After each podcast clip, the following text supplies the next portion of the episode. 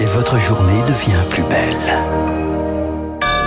Soyez les bienvenus si vous nous rejoignez sur l'antenne de Radio Classique. Nous sommes le mercredi 29 juin et il est 7h30.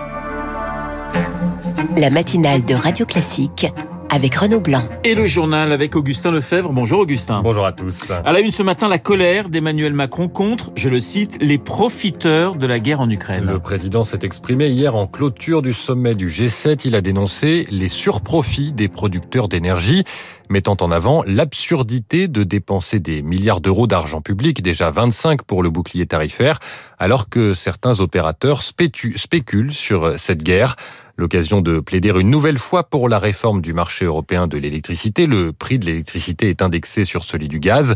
Pourtant, le rôle de la spéculation dans la hausse des prix est à minorer, selon Francis Perrin, économiste spécialiste de la géopolitique des énergies à l'IRIS qui en profite Les compagnies pétrolières privées, ExxonMobil, Shell, BP, Total Energy, pour prendre des grands noms. Les compagnies pétrolières nationales, les États producteurs, exportateurs de pétrole. On ne peut pas simplement dire ceux qui profitent de la situation actuelle, c'est une partie des spéculateurs, ceux qui ont fait les bons choix. Il n'y a pas de marché sans spéculation, on le sait depuis longtemps. En désignant les spéculateurs, euh, ça ne mange pas de pain, mais l'essentiel est capté par des acteurs pétroliers privés ou publics pour des raisons parfaitement normales qui sont le niveau élevé des prix découlant de la guerre en Ukraine et de ses impacts énergétiques et géopolitiques. Un propos recueilli par Eric Kioch. Augustin, deuxième jour du sommet de l'OTAN consacré à cette guerre en Ukraine. L'Alliance Atlantique va pouvoir s'agrandir. La Turquie a levé son veto hier soir. La Suède et la Finlande vont pouvoir adhérer face à la menace russe. Ces pays sortent de leur neutralité. Le processus prendra désormais plusieurs mois. Retour en France. Verdict attendu en fin de journée au procès des attentats du 13 novembre 2015. L'achèvement d'un procès fleuve de 10 mois. Ces attentats ont fait 130 victimes et plus de 400 blessés. Les 20 accusés, dont 6 jugés en leur absence, en cours de 5 ans de prison à la perpétuité incompressible.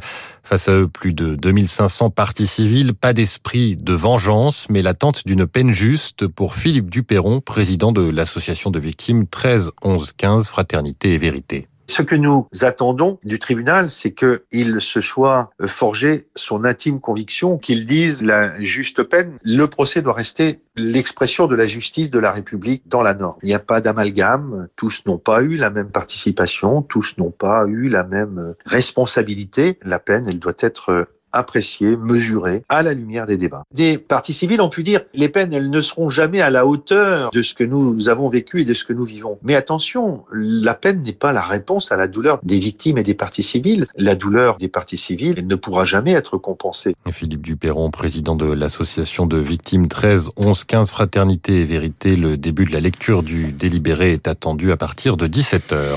Tous masqués dans les lieux de, de, pros de promiscuité, pardonnez-moi, c'est l'appel de la première ministre Elisabeth Borne alors que le nombre de cas de Covid est reparti à la hausse. 70 000 cas par jour en moyenne la semaine écoulée. La première ministre s'est entretenue avec les directeurs d'agences régionales de santé hier et les préfets à la sortie des messages de prévention. Il faut aérer les lieux clos et un rappel sur l'utilité de la deuxième dose de rappel. Aucune obligation, donc c'est pourtant ce qu'il faudrait, notamment pour le masque, estime le docteur Michel Garrigou de l'Union régionale des professionnels de santé d'Auvergne-Rhône-Alpes. Quand on regarde de plus près, les nouveaux cas sont sur la tranche d'âge 20-60 ans. C'est des gens qui sortent, qui ont des activités.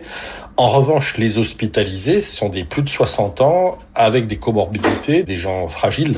On sait que l'immunité baisse avec l'âge, donc elle est totalement indiquée cette quatrième dose et on a encore beaucoup à faire hein, sur la France. Je pense qu'il faut revenir à des mesures de protection, des mesures barrières chaque fois qu'il y a une certaine promiscuité, que les gens sont proches. Hein. Il faut une obligation, sinon on ne sera pas efficace. Le docteur Michel Garrigou répondait à Charles Ducrot. Et je vous rappelle que je recevrai à 8h15 l'infectiologue Anne-Claude Crémieux. Il est 7h34 sur l'antenne de Radio Classique. Augustin, Elisabeth Borne continue à recevoir les représentants des groupes parlementaires aujourd'hui. France Insoumise et Rassemblement National sont attendus à Matignon. Chaque camp revendique le statut de première force d'opposition. La France Insoumise fait partie de l'intergroupe NUPES. Le RN est le parti d'opposition le mieux représenté dans l'hémicycle. Cette rivalité a des conséquences concrètes. Demain, constitution des commissions. Aujourd'hui, désignation du bureau de l'Assemblée. L'opposition peut prétendre à certains postes. Ils seront donc âprement disputés, Lauriane Tout le monde. Vice-présidence de l'Assemblée, le secrétariat, la questure, plus que la fiche de poste, c'est le symbole qui attire les députés. La questure, c'est ce qui euh, permet le bon fonctionnement de l'Assemblée nationale, la gestion du budget. L'insoumis Bastien Lachaud est candidat pour devenir questeur. Trois postes sont en jeu, dont un seul pour l'opposition. Nous sommes la première force d'opposition et ce poste nous revient. Problème à l'extrême droite de l'hémicycle, on réclame aussi la priorité pour les mêmes raisons.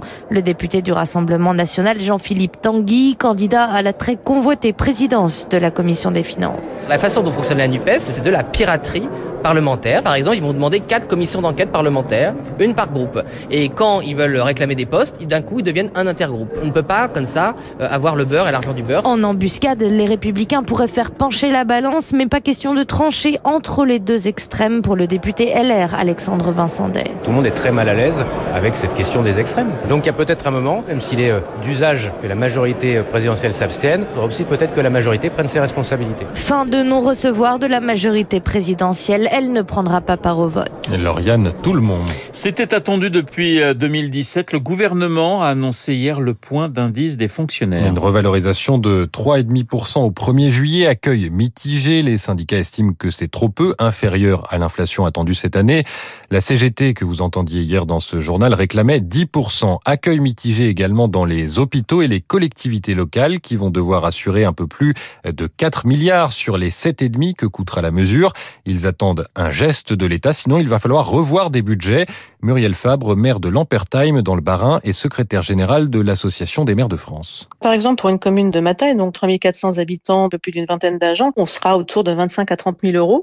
De coûts supplémentaires pour une commune en moyenne de 15 000 habitants, on sera autour de 400 000 euros. Et une ville de la taille de Rennes, par exemple, on est sur 7 millions. Et on est confronté à des hausses du coût de nos matières premières, du coût de l'énergie, les cantines scolaires. Donc cette question-là se rajoute. La situation financière des collectivités n'est pas simple.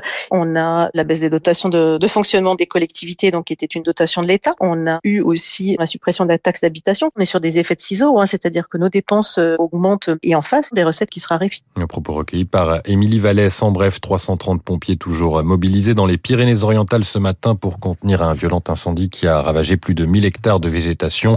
L'autoroute A9 avait dû être fermée. Elle a pu rouvrir cette nuit. Aux États-Unis, révélation explosive hier sur les velléités de coup d'État de Donald Trump le 6 janvier 2021. Les partisans du président américain sortant avaient pris d'assaut le Capitole. Donald Trump a tenté de les rejoindre, selon le témoignage d'une ex-collaboratrice de la Maison-Blanche devant une commission parlementaire hier. Il se serait jeté sur le volant de la voiture présidentielle pour prendre le contrôle alors que son chauffeur et garde du corps refusaient de le conduire sur les lieux. Il a finalement été ramené à la Maison-Blanche. Et puis une petite révolution dans le monde du courrier pour terminer ce La Poste a annoncé hier le lancement d'un timbre numérique. En clair, on paye le prix d'un timbre sur son téléphone et sur son, sur son ordinateur. Et cela vous donne un code à 8 caractères qu'il faut recopier sur l'enveloppe. Bon, il faut encore que le système soit validé par les autorités de régulation, mais la Poste espère le lancer début de l'année prochaine, début 2023. Vous êtes certain que ça va marcher ce... ben, C'est une tentative pour relancer le secteur du courrier. Voilà, Bruno, Bruno Kras me dit que lui continuera à acheter ses, ses bons vieux timbres. J'ai mon petit carnet sur moi. Il a son petit carnet sur lui. Et ça tombe bien que Bruno Kras soit dans ce studio parce que nous allons parler, figurez-vous, cinéma dans un instant, deux films français et un film espagnol dans les spécialistes. Nous retrouverons également François Geffrier, 7h30.